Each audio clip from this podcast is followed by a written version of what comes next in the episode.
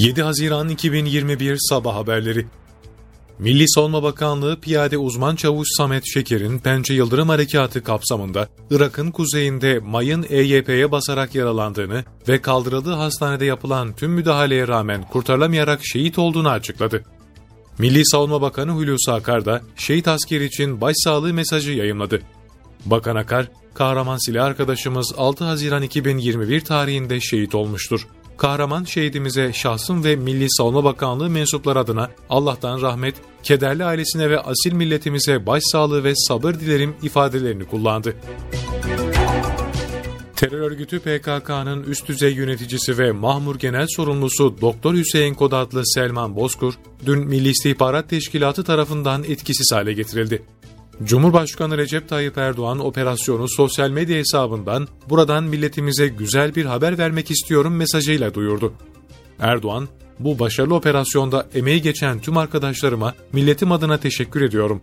Hain ve bölücü örgütün Mahmur'u terör örgütünün kuluçka merkezi olarak kullanmasına müsaade etmeyeceğiz. Terörü kaynağında kurutmaya devam edeceğiz dedi. Milli Savunma Bakanlığı'nca dost ve müttefik ülkeler PKK, KCK, PYD'ye başta silah ve mühimmat olmak üzere desteğini kesmelidir açıklaması yapıldı. Bakanlıktan yapılan yazılı açıklamada PKK, KCK, YPG terör örgütünün peşmerge güçlerine saldırarak bölgenin barışı, huzuru ve istikrarı önündeki en büyük engel olduğunu bir kez daha gösterdiği bildirildi. Açıklamada terör örgütlerinin bu saldırısının amacının asla ve asla Kürtleri korumak olmadığının ve onların temsilcisi olmayacağının açık kanıtı olduğu vurgulandı.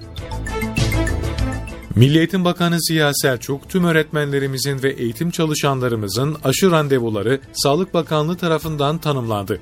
Mesai arkadaşlarımız an itibariyle randevularını e-nabızdan alabilirler dedi.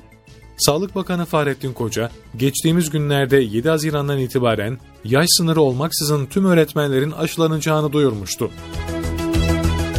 Türkiye'de dün 204.827 COVID-19 testi yapıldı, 5.386 kişinin testi pozitif çıktı, 96 kişi hayatını kaybetti. Ağır hasta sayısı 1096 oldu, 6003 kişinin COVID-19 tedavisinin sona ermesiyle 5 milyon 160 bin 777'ye yükseldi. Toplam test sayısı 55 milyon 455 bin 452'ye ulaştı. Vaka sayısı 5 milyon 287 bin 980, vefat sayısı 48 bin 164 oldu.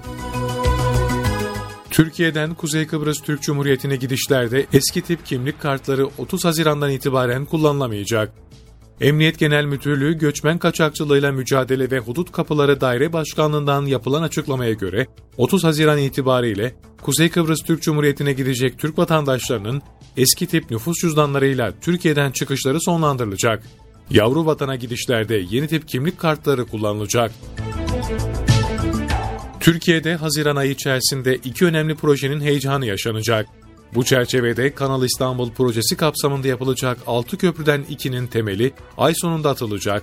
3 Mayıs'ta yörüngesine yerleşen TürkSat 5A uydusu da hizmete alınacak. Çevresine iki şehrin inşa edileceği kanalın yapımı sırasında 500 bin kişi istihdam sağlanacak. Yaklaşık 200'e yakın bilim insanıyla hazırlanan ve en az 5 yıl sürmesi planlanan projede hiçbir yeşil alan zarar görmeyecek.